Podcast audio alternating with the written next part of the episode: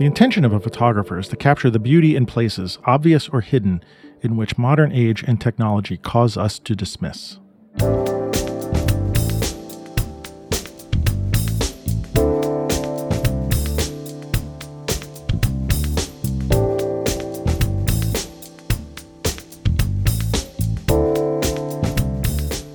Hey, welcome to the Street Shots Photography Podcast. This is Antonio, And this is Ward. and this is episode 164 for the end of July 2022. And I'm always conscious of what I'm saying because I'm afraid I'm going to say 2020 for some Well, for me, it's reason. 2019. I, 2019. I, I keep thinking it's 2019. Okay, you missed a year there, but or a couple of years. Yeah. Yeah. Uh yeah, I wouldn't mind going back into time. Actually, uh speaking of time, I just watched um but before the episode before we started recording, I had dinner and I watched Arrival. Have you seen that movie? I have. Yes. That is that is Denny Villeneuve. yeah, that is a really good movie. And every time I watch it, I you know, how can I watch it multiple times? I love watching movies multiple times because it's like Me too. it's like looking at a piece of art multiple times you know it's no different but that whole sense of um, shifting through time in that uh, in that movie um, how the aliens speak to what was her name the actress and the actor Amy Um, Adams. amy adams and Yeah. how she keeps tripping through time and seeing her daughter and uh, and that affects how she is uh, uh, communicating with the aliens and with her fellow uh, uh, uh, humans but the photography in that is so Oh, Denny Villeneuve. Well, he's brought us the the new Blade Runner and um, what's his last Dune. one? Dune. Dune, yeah. The and um, I don't know who I can't remember who was doing who the cinematographer was on this, but there is something about the. It, actually reminded me of Christopher Nolan. Christopher Nolan does this thing in his films where a character will look at something or and then have a flashback, you know, and then there'll be this sort of quiet flashback, something going on. How it happened in Batman, um, the Batman uh, Begins when Okay. uh, when uh, Bruce um, Bruce Wayne comes back up to his uh, burned out uh, mansion, and then he picks up the um, stethoscope that his father gave him, and all of a sudden it's a flashback of his dad putting the stethoscope on his chest. And this is similar to that. You know, there's a lot of this shallow depth of field and plays with light and stuff that that um, there's like a scene where uh, the the, the the character's child is in the foreground and there's some bizarre shape in the background. It's so out of focus, and it sort of mimics the aliens. And then as it comes into focus, you see it's a horse. You know. Um, so I just watched that movie for. The, I mean, I love the story. It's a great story, and I, I watch it but for the photography. It's just so compelling Yeah. visually. So uh, Yeah, it's funny that you're talking about going back and forth through time. I just got uh, went to visit my daughter um, last weekend. It was her her university graduation, and we stopped by the bookstore, and um, I picked up a, a graphic novel of Slaughterhouse Five. oh really? Vonnegut, yeah. And so I'll get you know I'll get my son into get my son into uh, into some Vonnegut through uh, through a graphic novel. So we'll see how that works out. But I, that's one Ah. of my favorite time travel stories back and forth. Come on, become unstuck in time. As we Become unstuck in time, Billy Pilgrim. Yeah, absolutely. Billy. Pilgrim, yeah. God, I haven't read that. I haven't read that book in a zillion years, and I remember the, seeing the movie in school. Uh, we read the book and then we saw the movie, and I, th- I don't think I've seen the movie since. And we did. We saw that and Catch Twenty Two. Those two were, were together um, as part of the. I maybe I saw that. In, it was in college. I saw it. I can't remember, but uh, it was a very strange movie for a young person to, to Yeah. watch. and uh, I can't. I should pick that book up again. I haven't. re- I haven't read it, but yeah, let's become unstuck in time. So, so speaking of unstuck in time, Unstuck in time. unstuck. I'm I'm stuck in time. Uh, not much. You know, not a lot's going on. A couple things. Um, thought we would, you know, talk about the photography stuff that's happened this week. I had. Uh, I got pulled into being in part of a show Um, Pulled into. You were selected. I was selected. Yes, I was selected. You Actually, selected. uh, yeah, not making light of it. It's just sort of a bad intro there. But um, right. a photographer that I know who's uh, very well known in the street photography world, uh, Jamel Shabazz, who uh, I've wanted to get on the show, and we will get on the show. He's actually said yes um, uh, to be on the show. Yay. I'll talk about that in a I'm second. looking forward to talking to him. Yeah, and uh, native Brooklynite has been shooting, uh, photographing, and you know, people in New York, you know, for forever. Uh, I met him a while back when I was working on the uh, television show that I was shooting at BRIC, called. Uh, uh, now I'm spacing out. uh, it's called BK Live and he was uh, they did an interview with him. I can't remember if he was having a show or something like that. And I, I after the after the interview, I went up to him because I was just starting the podcast there. Me and Tom were were doing it, and I was like, you know, I'd love to have you on the show. And I gave him a card, and he was like, yeah. And we stayed in touch through Facebook since then. You know, just we we haven't really crossed paths a lot. Um, The beginning of this year, he uh, was tasked or asked by uh, Photoville uh, to curate a show of Brooklyn photographers. Now, Photoville, I'm not going to get this exactly right, but Photoville started off as a photo festival that uh, takes place in Brooklyn Bridge Park, and they set up galleries and all sorts of photo oriented kind of classes and stuff in these uh, shipping containers that are all set Right. up in in Brooklyn Bridge Park, and and uh, they've grown into sort of a worldwide organization. And Yeah, they uh, they actually they're in Calgary in February. they are. Yeah, there's Oh. um uh, it's a construction fence that goes all the way around a whole city block of it's like this canvas, this printed canvas that goes all Printers the way canvases, yeah, yeah. Yeah, yeah. They yeah. they call it the fence, and um, The they yeah. They started setting up multiple fences or or uh, putting up images on multiple fences around Brooklyn. I don't know if in, in other boroughs and stuff like that. And so they've grown into this giant organization. Obviously, they're in, they're in Canada too. And when I first met uh, Jamel on the TV show, we ended up bumping into each other in my neighborhood because his mom lives in my neighborhood, and I mm-hmm. recognized him because he was wearing a bright green jacket. and he was wearing the same jacket that he was wearing during the interview, and I'm like looking across the street, and I'm like, that jack, the color looks familiar, and I go, and, and, and so we, I went up to him, and, and we ended up standing on the street for like a half an hour, 40 minutes talking mm-hmm. photography. cool. And after that, he helped. He got interested in the work that I was doing, and then he asked me and Tom to be in a in a projected show in Poland, and so we sent him our work, and and that was our first uh, intro to Photoville. So earlier this year, he he reached out to me. Um, uh, it was this year too, uh, asking me about being in this show called it's called the Brooklyn Connection, and I'll just I'll, I'll read in a minute what he wrote, but he he asked he he said that when he was asked to curate the show of Brooklyn photographers, he says I was one of the first photographers he thought of uh, to to be in the cool, show. man. Yeah, which I was kind of amazed by, and I told him honestly, I said this is the best thing that's happening to me so far this year because this year has been not a good year for me uh, and life in general. And you know, hearing about being in a show was the best news that I heard. But I wasn't all that. You know, I'm interested in it, but like, g- given the scope of events that were happening, like, I, I really didn't care about being in a show, and I waited uh, actually for the last minute to to send, submit pictures, and I did, and they picked uh, I don't know eight eight or nine of them um, to to put in the show. So uh, well, let me read let me read to you what this um, the Brooklyn Connection what he wrote. It was like photos by uh, let's see, uh, me, uh, Amy Touchette, Christopher Cook, Melanie Hill, Philip Shung, and Shino Kitano.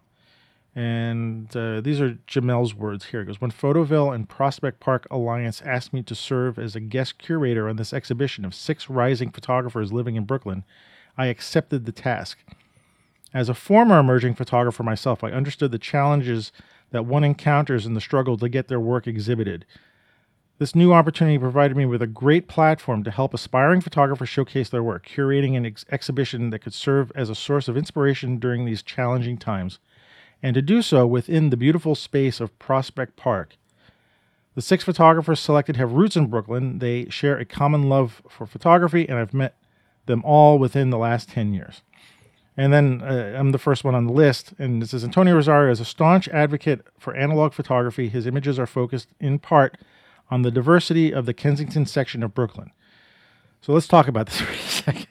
So Okay, first of all, did he say you're an emerging photographer? he said, "Well, I, I'm sort of I'm sort of grouped into into this group of uh, quote unquote emerging photographers." So, uh, sure, okay, I'm not quite emerging, um, and and the the staunch advocate for analog photography. Uh, you know, uh, I love analog photography, but I'm not sure I'm a staunch advocate of it. But uh, I think maybe he he might have um, seen you know the switch to manual um, Right. thing that me and Tom did once, or somehow that popped in into or friends with Shane, who does the old, uh, the old. Maybe, yeah, maybe I don't know. Could be any But- of those, any or all of the above. Yeah, it doesn't matter. Yeah. Um, you know, I was uh, so last night there uh, the show opened for a while. So the pictures are, and I'll put these in the show notes. They're um, like you said, they're printed on canvas or vinyl canvas, and they're attached to a fence, and they're like four feet by four feet or three feet by four feet. You know, so they're significant size, um, and you know, weatherproof and stuff like that. And they're this uh, bunch of pictures are sort of grouped by photographer along this fence near an old house in Prospect Park that's being renovated. So last night the photographer's talk was put off. It actually the show opened up in I don't know in June at some point, uh, and the the talk was postponed until last night. And I had uh, and I was invited, of course, and I had mixed feelings about going, um, because I was I was a little unsure about how to speak in public. You know, just Mhm. you know whether I could speak in public or I don't know. I'm I'm not sure about a lot of things. You know, it's like I'm starting to take new steps in this new Right. life that I'm that I'm part of now.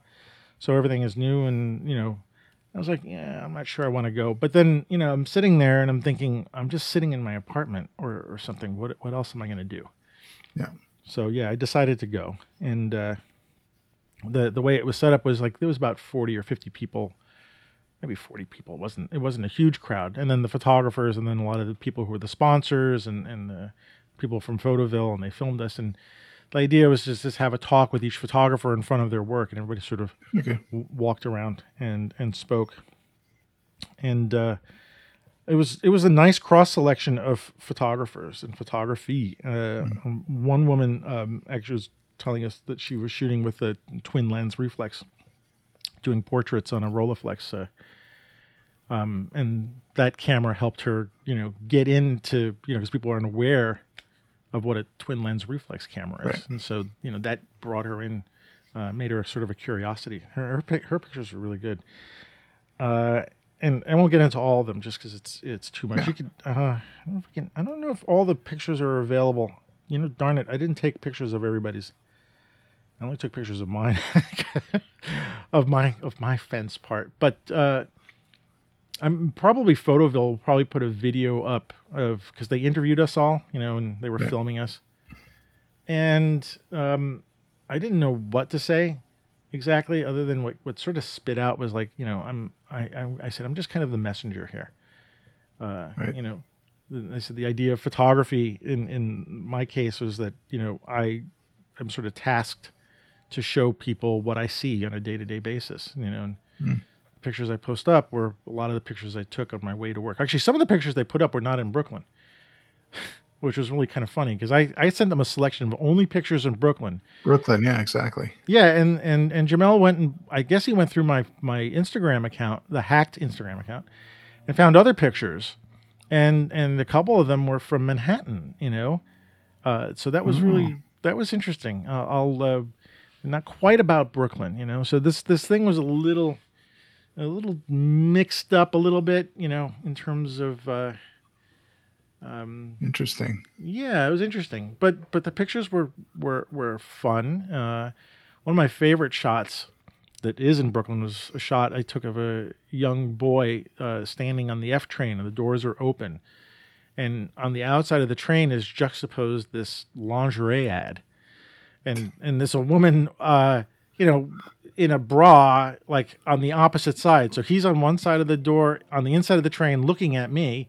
and then there's Yeah. this, you know, bra woman Underwear, underwear on model. the outside. And it is, you know, I look at that picture and it's like it's it's the kind of picture I've always wanted to take. I, I can't like I didn't know we walk around and wanted to take a subway shot, but it was like I look at it, I'm like, I'm glad I took that picture. I really enjoyed that shot, and you know, maybe they'll give me this canvas when they're done from the show. I hope I, I hope I hope they get That it. But cool. yeah, and and so it was it was a nice evening. It was hot and boy, it was hot and muggy. And uh, I, I did speak to a few people. You know, afterwards they asked me some questions, and it was really nice to connect to people. And again, and I realized, you know what, it was. Just, I'm glad I went. Better to have that experience and and uh, you know have a little pride that like you know I got some pictures hanging up someplace and people are seeing Somewhere in them. public, yeah. Yeah, and, you know, I could hear someone say, "Oh, that picture." You know, they're talking about that picture in the subway, like, "Wow, that's a great picture." I heard someone whispering behind me, Yeah. and I can't help but think, like, you know, uh, that's nice. It's nice to hear Yeah. somebody enjoy. It's it. better than a heart on a screen.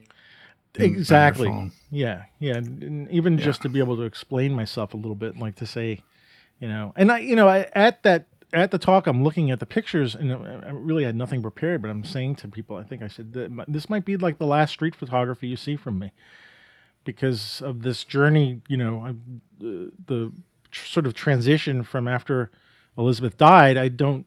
You know, uh, not that she really had anything to do with my street photography, but I can I can sense that there's new things starting to brew in me Okay.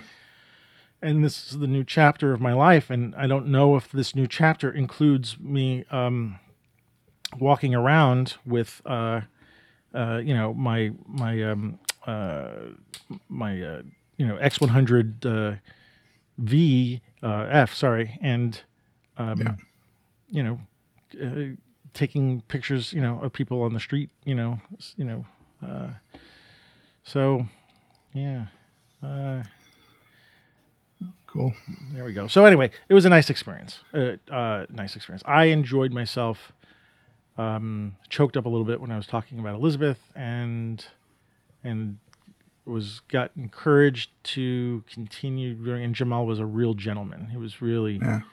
really out there to make sure that everybody connected with each other, and he kept getting people together and wanting to to to you know uh, get another group shot together, get a Yeah. photographers. Yeah. together.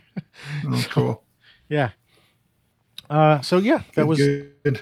yeah that was my that was my uh that was my that was my my one photography experience Cool. Not I'm happy for you, man. That's very cool. Have Jamel on your yeah, that's very cool. yeah oh and so uh the plan will be as i talked to him i talked to him last night i said yes we we I, you know I've, i asked you about a zillion times to be on the show and you said yes and i just haven't gotten my act together to get around to it and then he told me that he's got a book coming out in i think in august and see that might be a good thing to talk about and he was uh, it's a book based on he was uh, photographing a lot during the crack e- epidemic in, in new york city um, and and so the book will be about that i believe that's the one that's coming out um, he's got what's his the, the company Steidl is his publisher Steidl, yeah, that's Steidl, Gerhard yeah. Steidl. He's in Germany, yeah. Yeah. So uh, I asked him. I said, maybe you can get me a review copy, and then you know, when I get that, and we can talk to you about that on the show.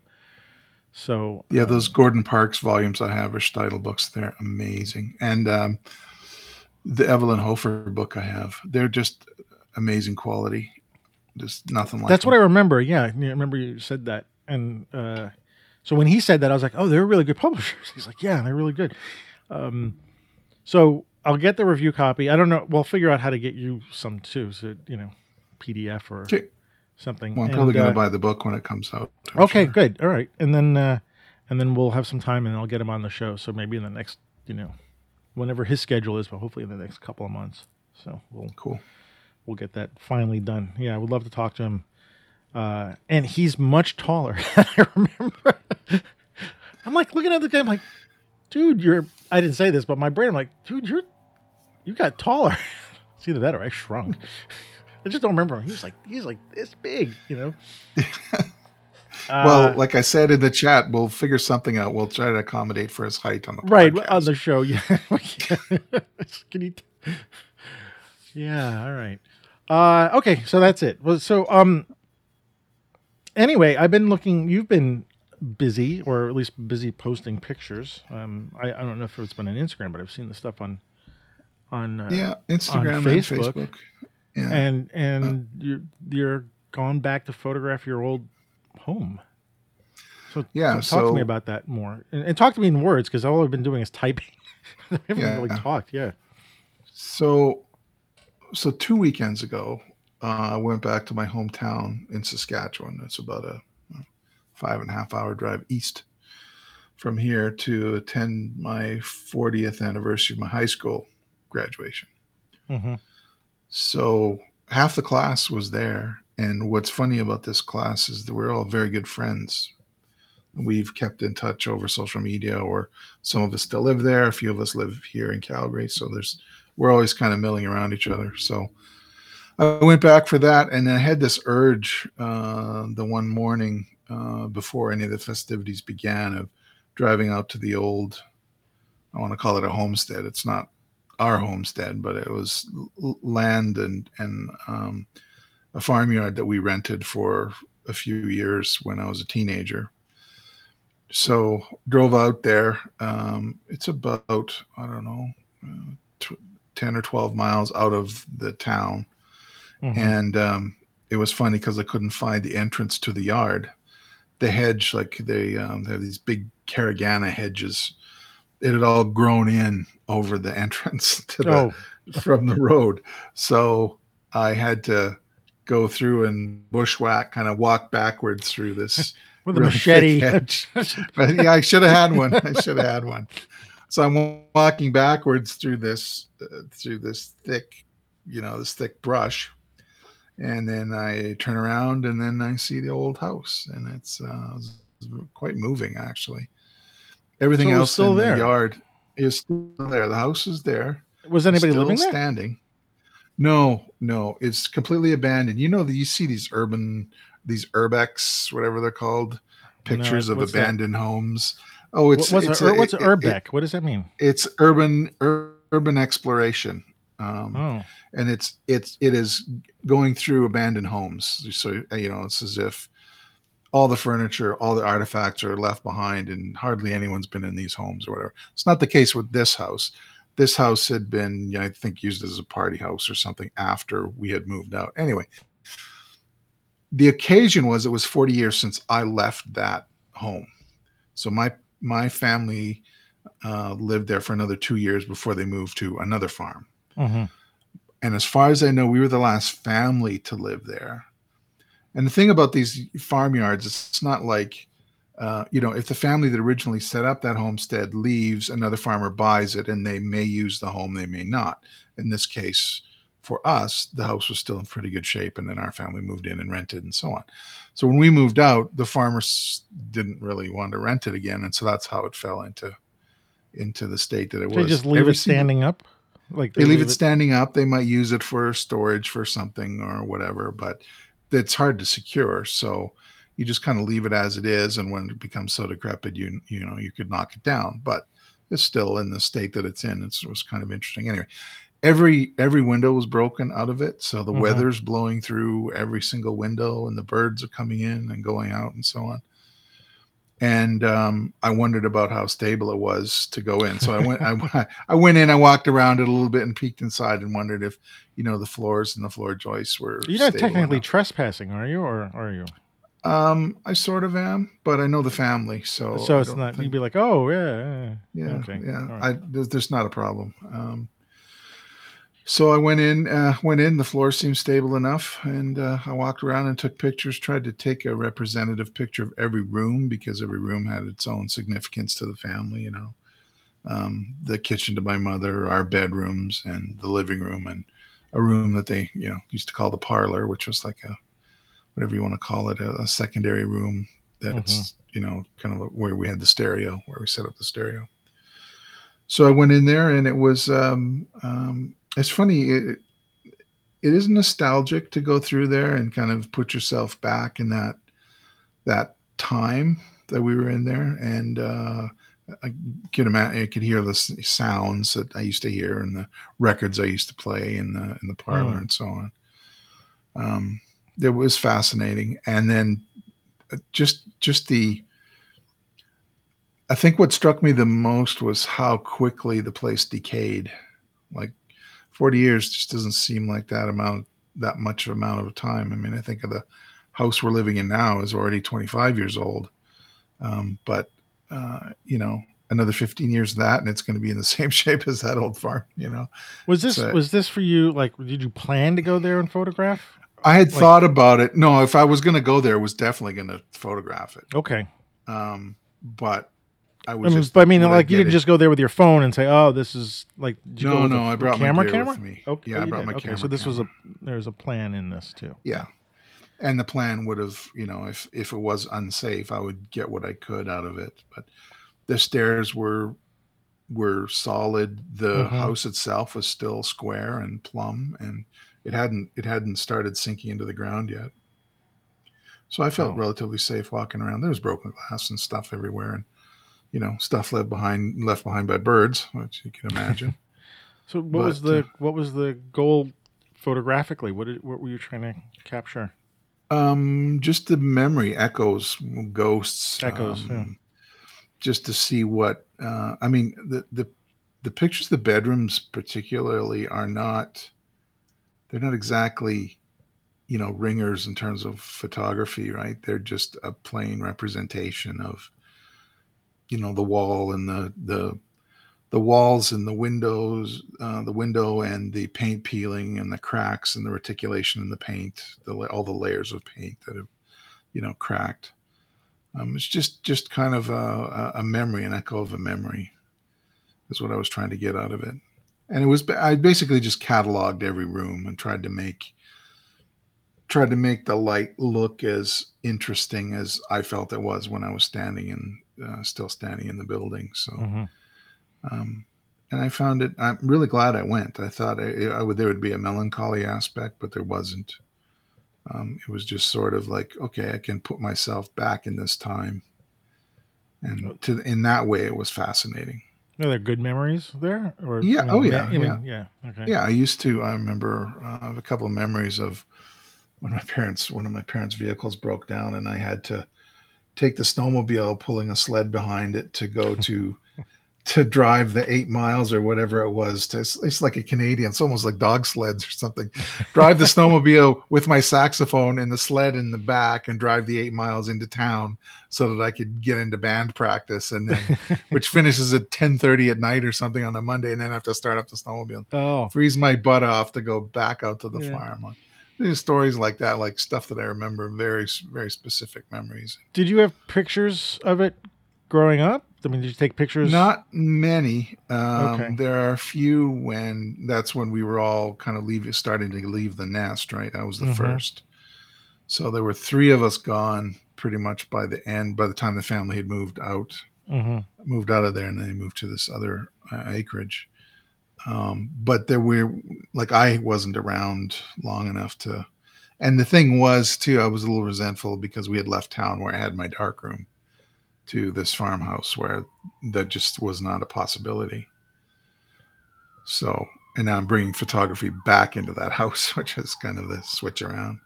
Yeah, and so but, you, well, you're approaching taking the pictures seriously, or was this? I mean, like yeah, no, I wanted like, to like make a little mini project, it. a little. Yeah, it was a little mini project of something, you know, and there were a few phrases that were occurring to me. It's like the prairie wants it back, like it's trying to, it's trying to swallow it up, you know, sort of mm-hmm. like the end of a movie like Poltergeist or something. It's a slow process, but eventually it's going to take it all back. Yeah. You know, I walked around in what used to be our garden when we had like, you know, 10 acres of corn and it's all grown up and gone and tall grass now. Like it's all, you know, this these 40 years of really it really wants to, you know, it's like nature wants to take the yard back. So yeah, yeah. Oh. Uh, I thought it was fascinating. I mean, it was it was moving and a bit nostalgic, and interesting for me personally, and, and and the fact that it had been 40 years, I think, had a certain resonance. Um, no, I think it was a it was a good visit, and it was a interesting interesting project. It's not not like any of my other work. Like it's right. It's just a catalog of, uh, and I've got one picture. I think I'll post tomorrow or maybe even tonight of the dramatic sky. Uh, it'll be a, probably a black and white picture. Dramatic sky over the over the house. One of the last pictures. I oh, took outside before shot. I left yeah. the yard. Yeah. An outside shot. Yeah. How long did you stay shooting? I was there for about an hour.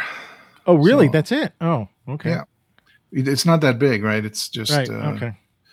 You know, there's there's not much. I mean, I'm not much of a landscape building, you know, photographer anyway.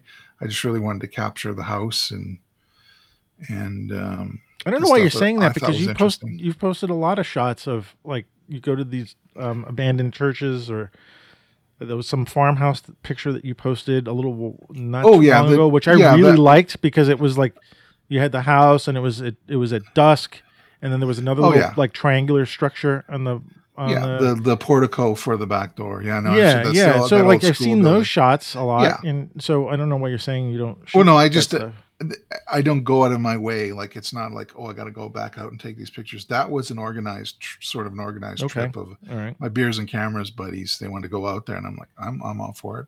But you and seem to have this as like a side thing that yeah. you do. I mean, well, that's true. I'll, I'll just like just like sure. all of us, like we have your thing that you do. Yeah. And then you're you're doing something else once in a while, but yeah. it's still part of your, you know, it's like a parenthesis. Yeah, that's true. You know? That's parentheses true. job. I don't know if that makes, makes any sense. Um.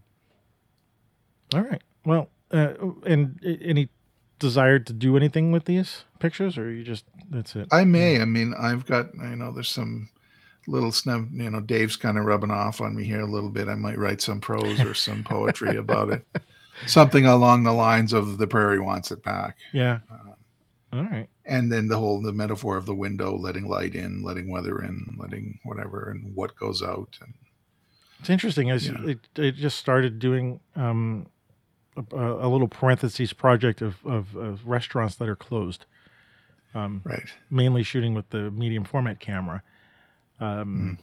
And as, as, you were thinking about that, I wonder if this, our stuff would be too similar to create a zine, or would there be enough of a, you know, your abandoned structures and me doing these.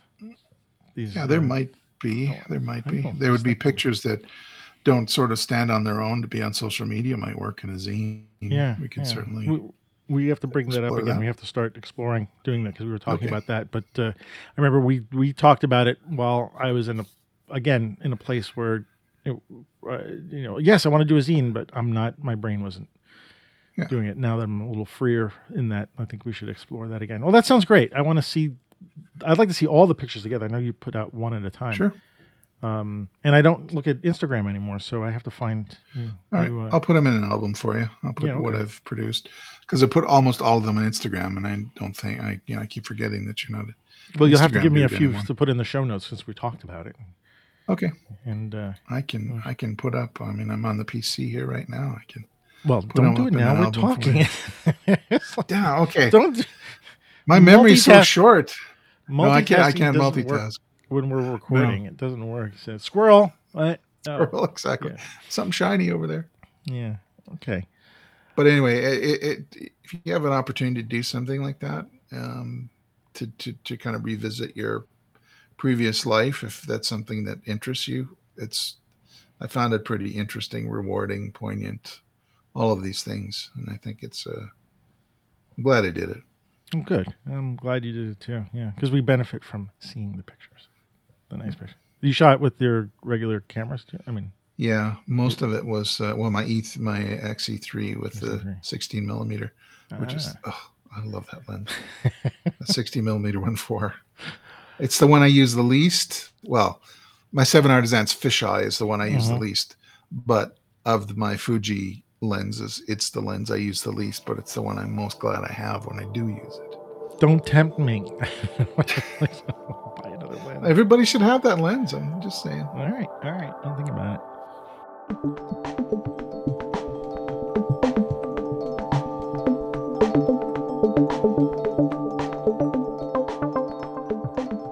the other thing I wanted to talk about, and you know, if we could uh, see how far this goes, uh, and this not related. Well, I guess it's related to us in many ways, but lately, Nikon just recently announced that they'll no longer be. Um, I think they'll no longer be making new DSLRs.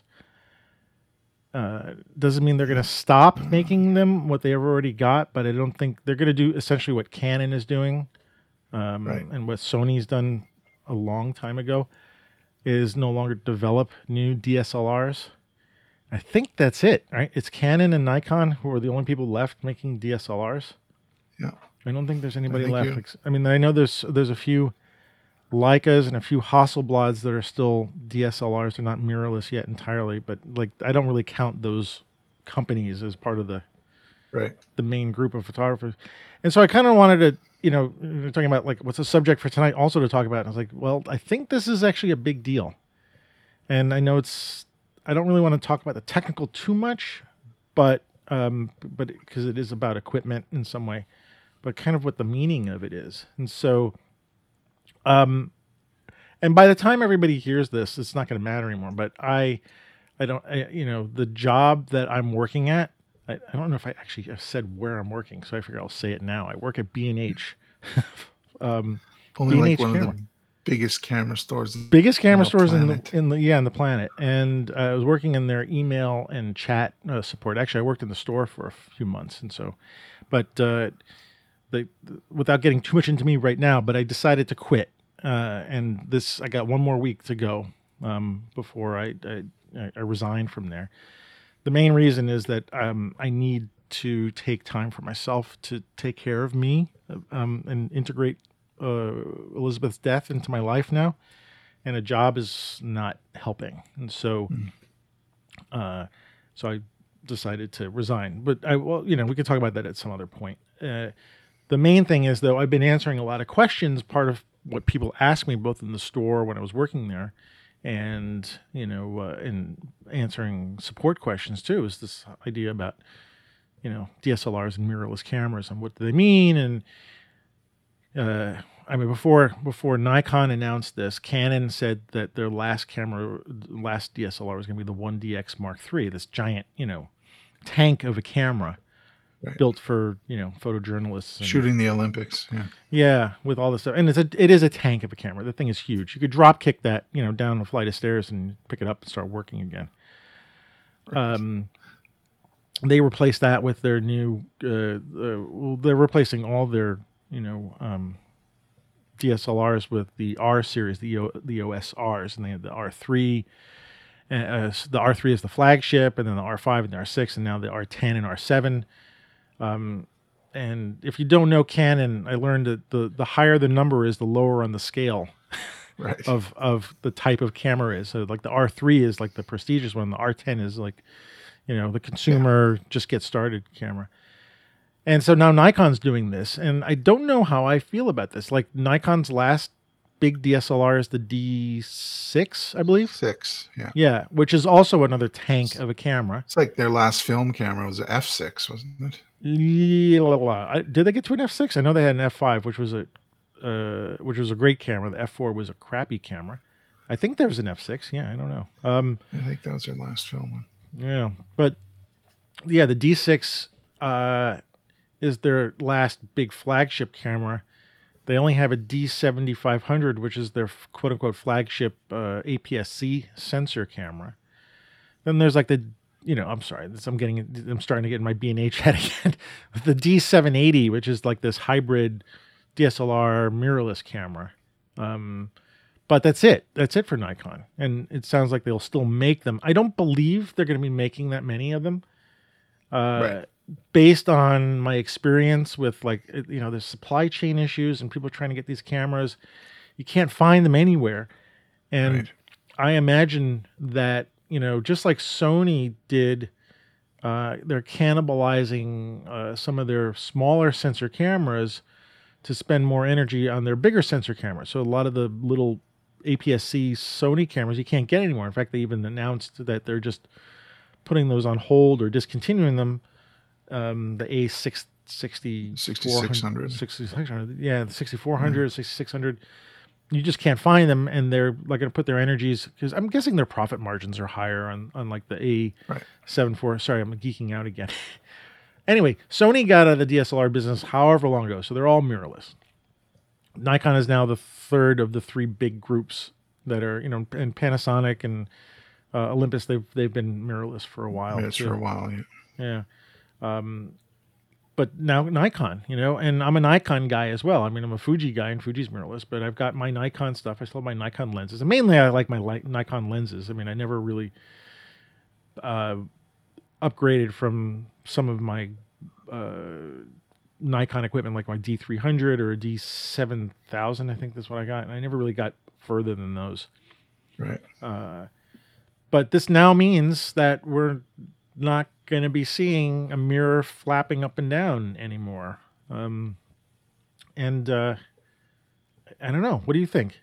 What's the what's going on with you about this? Or what do you what do you think it means overall, or does it mean nothing? Well, because I would shoot sports every now and then, I, you know, when Mark and I did that book, I had my Canon 7D, and I liked the 7D because it was APS-C, and so I got extra, extra, um, whatever you want to call it, um, depth or magnification, or if you want to call it that, for the lenses that I was using to shoot sports Mm-hmm. um, and that I was looking through the taking lens, and I really and it was faster than you know in 2016. There, I couldn't imagine using a mirrorless camera to shoot sports Oh gosh, no, that no. quickly. No. there's no way. No. Right. Um, so now we're at a point now. Well, I just thinking, just thinking of it strictly from sports. Now you can. Now we with an R5 or the R3, which I would never afford, but you know it's possible. Um, you can you can shoot, and I've got friends. I've got two friends in my beers and cameras groups at uh, the group that has the R5. They love it. Mhm. They love the glass too. They really like the lenses. Well, now And- with mirrorless cameras, the lenses don't have their focus point is a lot closer. So Yeah. I'm guessing that the focus can be a lot more accurate because they don't have to travel. Doesn't Right. travel through a whole bunch of things. Yeah. So um and they love they love it and and I mean when I started hearing that you know when this in the Z series or Z series in the in the Nikons you know it's it's they've matured now now you we can treat them and they're the battery life is long as long almost as long now for many of the higher end um mirrorless uh, cameras as the as the DSLRs um Hmm. so it's yes and no. Well, you could probably in some to that. cases, yeah. I mean, that I think the the battery power is one of the things in general we're we're giving up. I mean, you know, I would have my Nikon set on the shelf. I don't know for how long, and I would use it, and I would barely touch the battery, and then I would use it again a week later. You know, and just mirrorless, just naturally, they're going to use more power. So, Yeah. I mean, they are getting better with power. You are right, but I don't think they'll. I don't think they're going to match DSLRs just because DSLRs don't use that much. They don't use that much power. Right. There are clock. There's a lot of it's clockwork in there. So Yeah. Yeah. But does Um, this bring up like the times, like, you know, I was looking through this book, uh, The 100 Ideas That Changed Photography. And, and one of the, this is how I came up with the idea. Let's talk about this DSLR thing. The, the, the SLR was the thing that changed photography when it came out, right? You know, so Right. People are going from twin lens reflexes or Graflexes or whatever the heck they were using prior to SLRs. Um, to well, there's a way to get over the interchangeable lens problem with rangefinders, right? So on a on a Leica, you would get, pick a different frame line, and then you've got a parallax issue to deal with. Mhm. So they came up with whoever whomever it was, and I'm sorry I don't remember the the whole reflex thing of well what we can do you can look through the taking lens so you have there either have a semi silver mirror which is yucky or you can Mhm. have the you can have the mirror flip up and have it happen happen rapidly enough that it would work and i mean it's sort of like um, magnetic tape i think you flog that technology as, as much as you can and Yeah, you know okay. you have you have the mirror has to come up fast enough and not vibrate you know the whole camera and not do it so right. forcefully that Mhm. the camera vibrates and then have vertical travel focal plane shutters that whatever that were originally cloth and then they became metal and then they became titanium and then you know that just you want the lightest running gear you can so you can move things as quickly as you can um, we didn't really with with mirrorless we haven't completely licked this scanning problem because um, we Mm, still there's have been- rolling shutter it's getting better It's getting Well- better. Yeah. But um, but there's still you know most cameras you and i can afford have a bit of a rolling shutter issue yeah. um, But, but, you know, just going from those this you know to technology, I get people who ask me like, well, you know, I want to get a new camera. What should I get? And I'm thinking like I have to advise somebody to buy something. When you buy a camera today, I think when you buy a camera all the time, like I, I don't really expect that you're going to get rid of the camera in like two or three years. You know, I mean, um, you buy a camera today and it should last. You know, you know, unless for some strange reason you need to get the latest technology, and there's you know obviously professionals and blah blah blah who have to Yeah. stay on top of it. they things. always did yeah, yeah. They always did, yeah. So they're the ones that are going to buy into this stuff first for the most part. But but like the general public, you know, uh, someone says I want to buy a new camera and I want it inexpensively, and I'm like, geez, do I do I you know shift them to a DSLR because they're you know like the Canon Rebel and the SL3 and the the Nikon 5600 are all inexpensive cameras. They're hard to find, right? There's a lot. There's, there's some of them are hard to find. They're not in stock a lot Mhm. but like that is a dead end. You know, Right. even if Nikon and Canon are still going to be making the lenses because they've already tooled up for this stuff and they've got a big market for it. Like, would I want to encourage somebody to to hit this dead end if you're going to have this camera for like five to ten years? You know. Yeah. And I'm sort of hesitant to do that because you know you got this new technology. New. It's not really new, but you know it's Well, it's replacing, it's supplanting the old technology for sure now. So Right. And, uh, you know, just like any kind of shift in photography with the new technology, it offers a lot of benefits. You know, I, I remember when I, I didn't, when I switched over to Fuji and it was kind of a slow progress, progressive thing. I mean, I had stuff that I was still shooting with my Nikon because I was also doing some video work with that, and that has moderately okay video, not great, you know, but uh, I was using it. But then I was moving over to, um, actually, I still, it's funny, I still have it. It's all full of dust now. This little uh, Yeah. Fuji X20. Actually, should clean I this got off the black bodied one. I have the chrome one. Yeah. yeah, this is now it's all dusty, but you know this is sort of my first inroads into uh, what I might consider mirrorless. Even though I had the Canon G5, and which is technically a mirrorless camera, this I think is also this is like more of a mirrorless camera because it has an Yeah. electro. Well, actually, it doesn't have electronic viewfinder. It's got a Well, it's got an LCD overlay, yeah. It's got so an you get frame lines. It's got an optical viewfinder, but it's got LCD. It, it draws frame lines. Very cute. Yeah, but I remember like thinking, do I want? I, I had a real uh, hesitancy about using an electronic viewfinder, uh, and I remember seeing, like just you said, those earlier electronic viewfinders don't show the world the way we want to see it. It shows it like a maybe a bad television screen. Of course, Right. they've gotten much much better right and so now you're seeing and then you got to start thinking of the advantages of it because oh like I'm, again i'm thinking about in terms of selling somebody something or not Right. like i'm not trying to be a salesperson but trying to get them to think about like Yeah. what are the pluses of something like this and so now with you know mirrorless cameras you you know one of the main things i like to say is now you don't have to guess about what your picture is going to look like I was like, well i didn't have to guess about it before i'm like well yeah you do because you take a picture and then you got to look Yeah. and if you don't know exposure and stuff like that, you're still just looking at the real world, and then you have to look at your picture to see if it turned out the way you expected it to see. So, Right. if you underexposed it by a stop because you wanted to saturate the colors, you really you need to look. Now, obviously, when you're looking through the electronic viewfinder on mirrorless cameras, you can see exactly how your picture is going to turn out. Mhm. Um, and I also use that as an advantage when I'm talking to students sometimes too, because when I was, and I've probably said this a zillion times, but when I first started photography, as you did too, I started with black and white photography, right? And I had a very hard time, even for a very long time after I learned and got into it, to see the world in black and white. You know, Right. so if I'm shooting black and white film, uh, but I'm looking through an, an optical viewfinder. I'm seeing the world in color, and then I'm getting black and white, and I can't make the connection.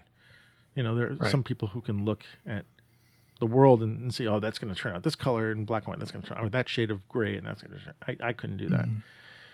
And so now with students, I tell them, you know, well, look, you with the with a DSLR, you couldn't do that. I mean, you, again, you take a picture, then you have to look at it and then figure it out. But now you're Now seeing with the film simulation, you can see it in the viewfinder. Yeah. right, and you're seeing the world in black and white, which I think is, you know, an advantage because it uh, creatively, right? Because then you're looking at the world. Like I love to look at things with really dark shadows, like you know, thinking about like uh, some of Mark Ryerson's work that he does with the with the with the contrast app. You know, Yeah. um, contrast by Hornbeck. Hornbeck. Is that what- Hornbeck. Yeah. I got that right this time. I usually forget. Um, but to like be able to see the world like that, you know, and you don't get that opportunity with a DSLR. DSLR is No. using older technology mixed with Mm-hmm. newer technology, I guess. Um, but it does mean a shift. It means that we've we've come to this point in photography that, you know, I think future people who write about photography are going to say, here's the point. Just like we were talking about the shift from, uh, you know, older maybe rangefinder cameras or or you know old style uh, field cameras to something that you can hold in your hand and take a lot of pictures with the, the, the coming of the SLR. I think this is the same Yeah. same same thing. Well, I think there was a bit of inevitability when digital first came out, right? It was sort of because we had those those point and shoot digital cameras. Right, right, right. You know, the the mirrorless cameras that we're using now are just super versions of those with interchangeable lenses. Right? They had the whatever two thirds inch sensor. yeah, bigger sense, bigger sensors now, smaller Yeah. sensors then, better screens now, crappier Yeah. screens back then. So yeah, It, it, it is the evolution. Yeah, and I don't know enough about the companies whether like you know these are, are better profit making things because they're in business to make you know Yeah. money. So these things have to you know somehow um, do better for them. But Mhm. you know we're on the other end. We're the users, right? and we're the creators. And what does that what does that mean for us? And frankly, you know what? I I thought I would really care and miss it, and like you know what? Actually, I don't.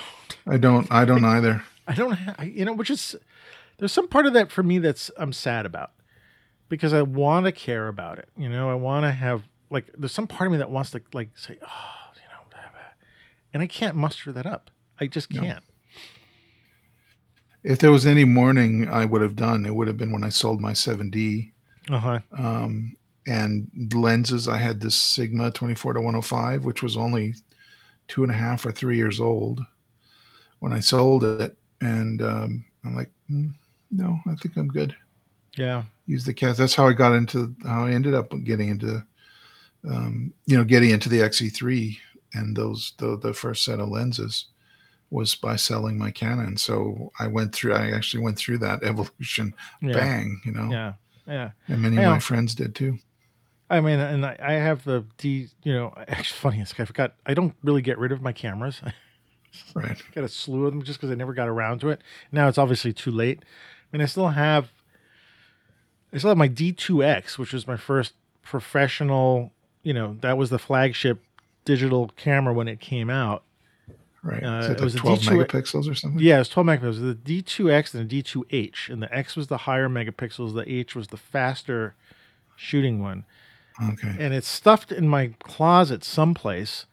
You know, I'm afraid to take it out because it'd be like, ah, you know, well, look at it, and the screen is like this big on the back. I'm sure, Yeah. you know, Postage stamp. Yeah. postage stamp size, and like, oh, what do I? Why do I care about these? But like, you know, those ended up on the shelf, and I didn't take them out or like care about them or or anything. Like, I just, I don't, I didn't care. And my D7000, which was a really good camera. And D300 too. I shot I shot a lot of good stuff with the D300. I think that's a great camera too. It It's a was. popular camera. Yeah. Yeah. And um, yeah, I don't I don't have any nostalgia over it, you know. I'm No. very excited about the new cameras. And so I don't, you know, but it does mean this it does mean this, you know, shift. We've we've we're in the middle of this now. it was inevitable, just like you you said. You know, Yeah. the uh, the evolution of things. Many of the major companies are like, yeah, you know, we don't care about that.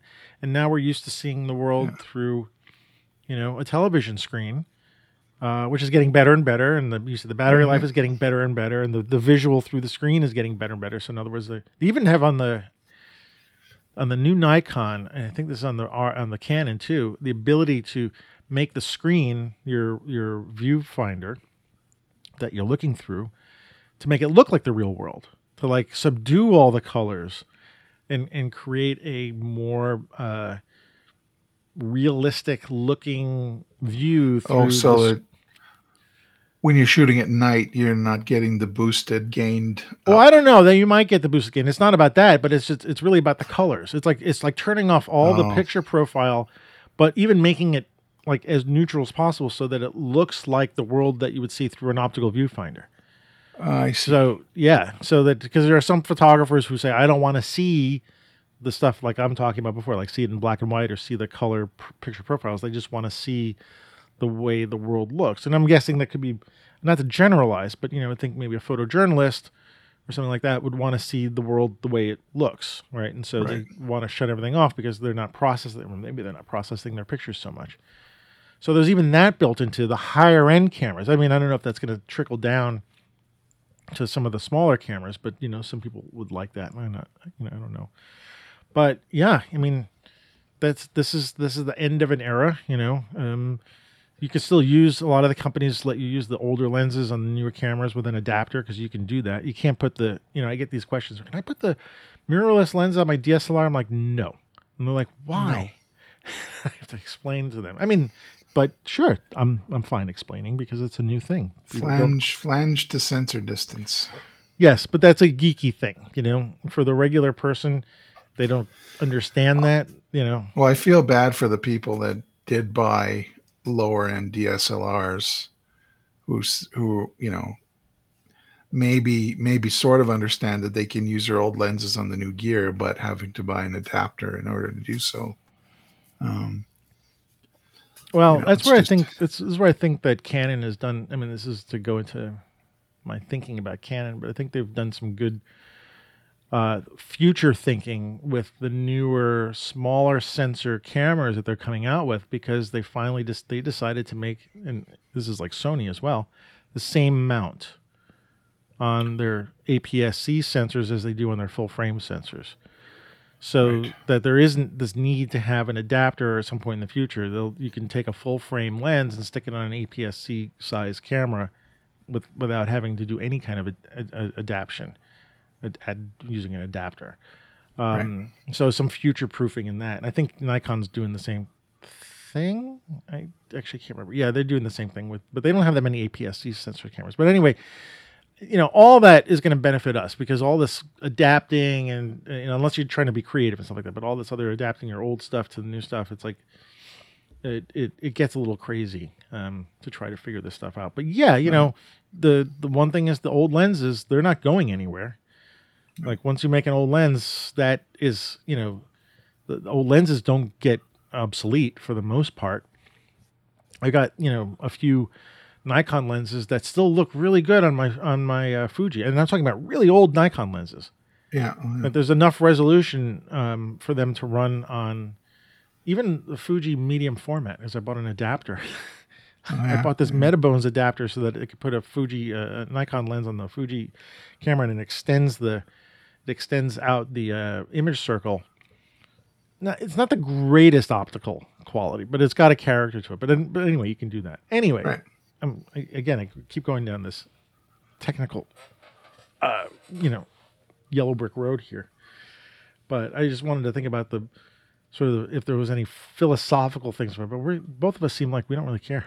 it's like not, Well, no, it's, we we can care about it. It's just sort of like it is time. Like when I when I saw the R5 and the R3 come out on the Canon side, and people are shooting sports with it, and I knew had heard that they were shooting the Tokyo Olympics with the R3.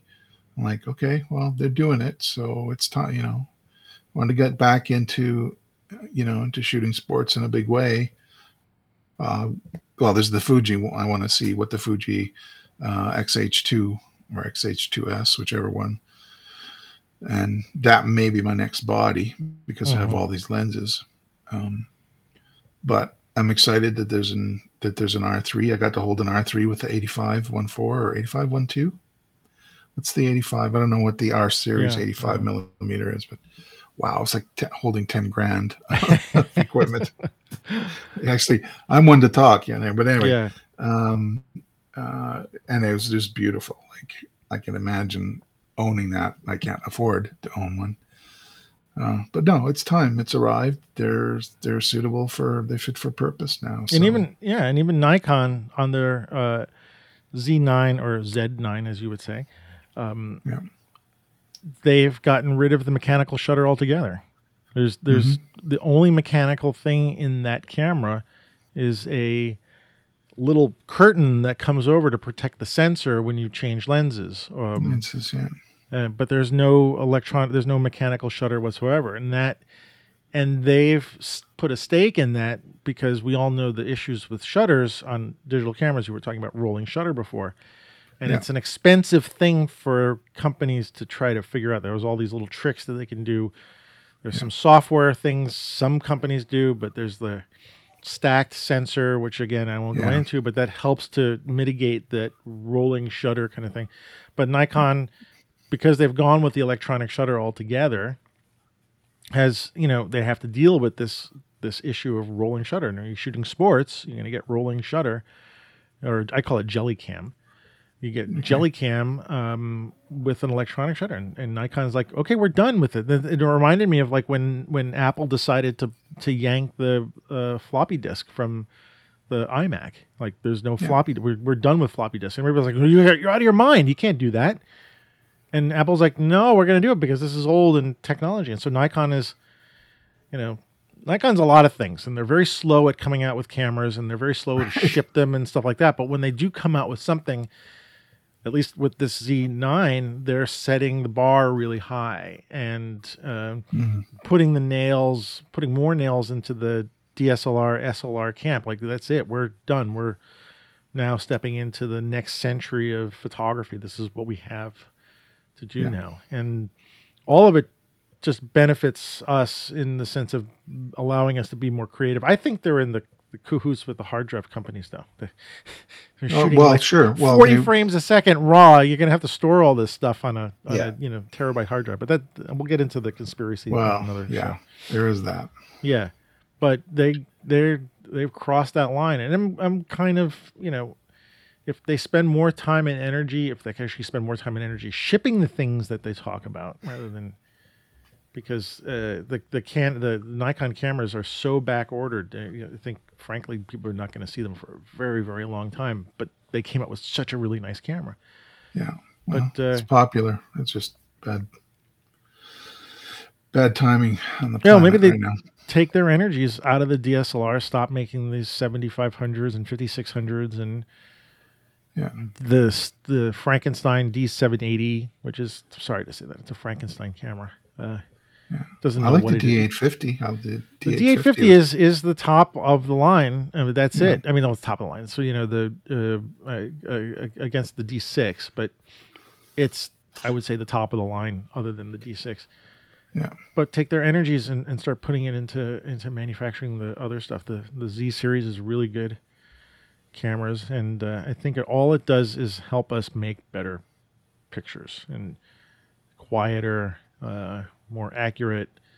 And people like, you know, I tell people who are buying a camera for the first time, like if you want to get something like a Z5 or a Canon, uh, you know, R, whatever, R6, Yeah. something like that. It's a camera that you can grow into. Like all the Right. stuff is there. With the DSLR, you sort of hit a, I think you hit a, you know, you sort of hit a barrier. Right. But with these mirrorless cameras, you can put it on automatic, right? And you can Yeah. do this with DSLRs too, but there's something about like, you know, you, you got you sort of future proof yourself, future proof yourself, getting these these like uh, good mirrorless cameras, uh, so that uh, yeah, you put it on automatic, you take great pictures of your kids running around the yards. As you learn more about photography, you start to dive into the more more features that are in there, and that's the whole thing about again mirrorless cameras is that you get better software built into them, you Right. know. And because cameras now are computers, essentially. Mhm. And they, it, all this is gonna be better, and the and the DSLR just hit, you know, they just hit that ceiling with it. Yeah. So, uh, You can also do wacky things like um, those F11 long uh, long telephotos, the 400 and the 600. They're what F8 or F11. You couldn't you on a DSLR you couldn't you couldn't view through that thing, right? oh, just because it's so it's just because the aperture is so the is Right, so right. small, right? right. And it would be impossible on a film camera, pretty much. Oh, that's true. I Um, didn't even think about that. Yeah. So You know, and they're light and they're short and they're they're amazing. It's amazing gear, and that's all that's made possible by this by the shift in technology on the Okay. camera side. so no love lost. I mean, you know, it, it served its time, and and I'm happy. You Yeah. know, but it, it just like any of the camera progressions, it makes me wonder what the next, like, you know, when we're sitting here, if we're sitting, like, what that next shift will be. You know, um, and maybe there isn't another shift coming up, but what maybe there is, and what would what would the cameras of the future look like? Um, I always picture something out of like a you know in 2001 and there's a scene uh, in 2001 where they're having a meeting and this guy's walking around taking pictures of everybody in this conference room and he's got this Yeah. thing up to his face and it's like you know It's a Pentax Spot Meter Five, is what it looks like. it- yeah but i'm thinking like well that's not too far from what we're doing now anyway but he's No, walking around and that's it's, it's- there's no shutter sound and he's just No. is quietly doing that Yeah. and uh, you know is it still we're going to be looking through viewfinders we'll be looking through electronic viewfinders i mean i don't know what it will be it'll be electronic shutters i mean everything will be electronics and and to go last thing i want to say about this for me is uh and who was just talking about this? I can't remember. Oh i was listening to uh, uh, barry and x speaking with uh, hugh brownstone.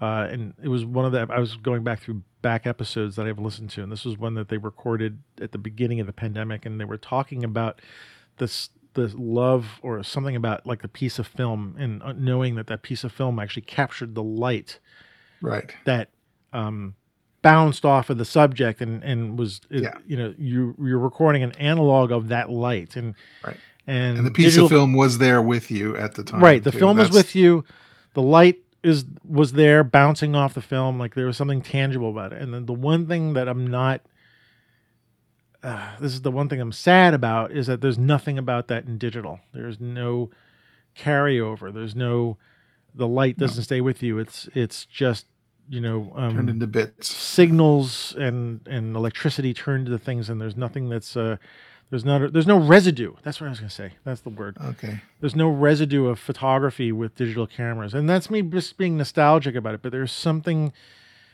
those guys were talking about it and because they're we're at the same we're of the same generation Mhm. um you know and anybody like like Shane Balkowitz who's doing the the wet plate anybody who's doing wet plate collodion or any kind of old analog style photography or you know film even even Polaroids sorry I was, I was thinking about this because I have this Polaroid of me and Elizabeth Mhm. that we did and I've been using this as like you know this has been on my desk and stuff like that and I realized this piece of film was with us That was there. this yeah. piece of paper the light bounced off of this The noxious chemicals. the noxious chemicals yeah well, luckily i don't get to see it but this was this is an artifact and that's why i remember when i was walking around during the pandemic with the polaroid camera because i wanted artifacts of the time Yeah. so mirrorless cameras we're never going to see that again and we've No. made a further step away from that um not that there's there's always going to be film cameras and there's that but uh and if someone like me or you wants to go back and and, We and can, do yeah. analog stuff yeah we can and we, i can i can still have something that is of the time but there's a, a little bit we've moved a further away from that one more Yeah. step even even with the electronic viewfinder because electronic viewfinder you're not seeing the world you're seeing a television view of the world Yeah. uh, so anyway that's just my my little bit of you know uh, melancholy about this uh, this uh, Yeah. this thing but that's about it i think you know i can get over that um Yeah. somewhat I, I think I'm already over it. okay. Right. And speaking of over it, I'm over it. I'm I'm done. We've we've Done, talked we're done. For, we've talked for a while. I can't believe I can't believe we spoke for a long time. Well, you did most of the talking on this one. I gotta say. You- you- I did. Oh man, damn it! Man. I can't. I gotta get you to talk more. Okay, I'll th- try. I'll try and think of something for next time. Okay, and because get I, I can't listen to the show because I can't listen to my own voice organ. All the all you people who are listening to me, I you know you're brave to listen to me talk for so long. Anyway, I think that's a wrap. So let's right. let's wrap it up now. Um, let's tell people where they can find you if they don't know where already. Okay, on Instagram, I'm at uh, Ward Rosin Fine Art. I gave the wrong um, address last time, so I'm Ward Rosin Fine Art on Instagram, Ward Rosin Photography on Facebook, and I'm W Rosin Photo on Twitter. And that's where you'll find um, well, you'll find my my farmhouse pictures on uh, on Instagram and Facebook. Okay. That's it. That's it. That's how you'll find me. And I have this little business. It's our unofficial sponsor, Unofficial sponsor. Orins Photo, um, O R I N S dot photo. Come on over, see what I got for. Um, I look. I I offer um, Fuji X uh, X mount and Sony E mount um, APS-C lenses for the Seven Artisans from Seven Artisans, and I also sell um, um, lens adapters for the same Adapters, yeah, mounts. yeah. Yeah. I think you're going to have a lot of fun with lenses and adapters. You go to your site because um, I love third-party lenses, inexpensive ones, and and having fun with adapting other lenses. Um, It's just it's to me it's uh, uh, it's always been a way to bring excitement into things and, and sort of an unpredictability as well. So I also like some of the precision too, like that 55 millimeter uh, micro Nikkor Nikon lens that I have. It's a it's a, a macro lens, and wow, does it ever work good with uh, with my Fuji? oh yeah, It's, okay. Oh, it's Yeah. a great lens, flowers and stuff. I regret selling that lens, but okay. But anyway, that's a long time ago. Well, great, fantastic, man. And uh, yeah, I can be found where I'm on mostly Twitter now. So AM Rosario on Twitter, Rosario Photo on Facebook. You can see my work on Instagram. Don't don't follow me. Uh, you'll see all my street work, and I, I haven't decided whether I'm going to start a new account yet. So far, I haven't. Uh, and uh, yeah, I'm uh, as things settle down, I'm going to start working more on our on our website a little bit more and get it more fine tuned. I might change the hosting on it and uh, maybe bring it over to uh, Squarespace or something like that to make it a little easier to work with. Um, so I really want th- th- this is sort of a goal for the future is to get the to get our Streets Shots website a little bit better rather than just hosting the hosting the the, uh. The audio files or at least one of the places to host. So anyway, that's for the future, and uh, uh, we'll have. Um, gosh, we have a, a guest for next time. Hopefully that will work out for so our too. next middle of August show. So, Cool. uh, yeah, I'm, I'm not going to say who yet because it works out. All right. Well, yeah, that's it. I'm I'm done. You're done? Me too. We're all good. We're all good. All right. So thanks for thanks for joining us, and see you in a couple of weeks. And uh, have a good night, Ward. Thanks for thanks for hanging with me tonight. Good night, man. My pleasure. right. We'll see you. Good. Good night. Good night.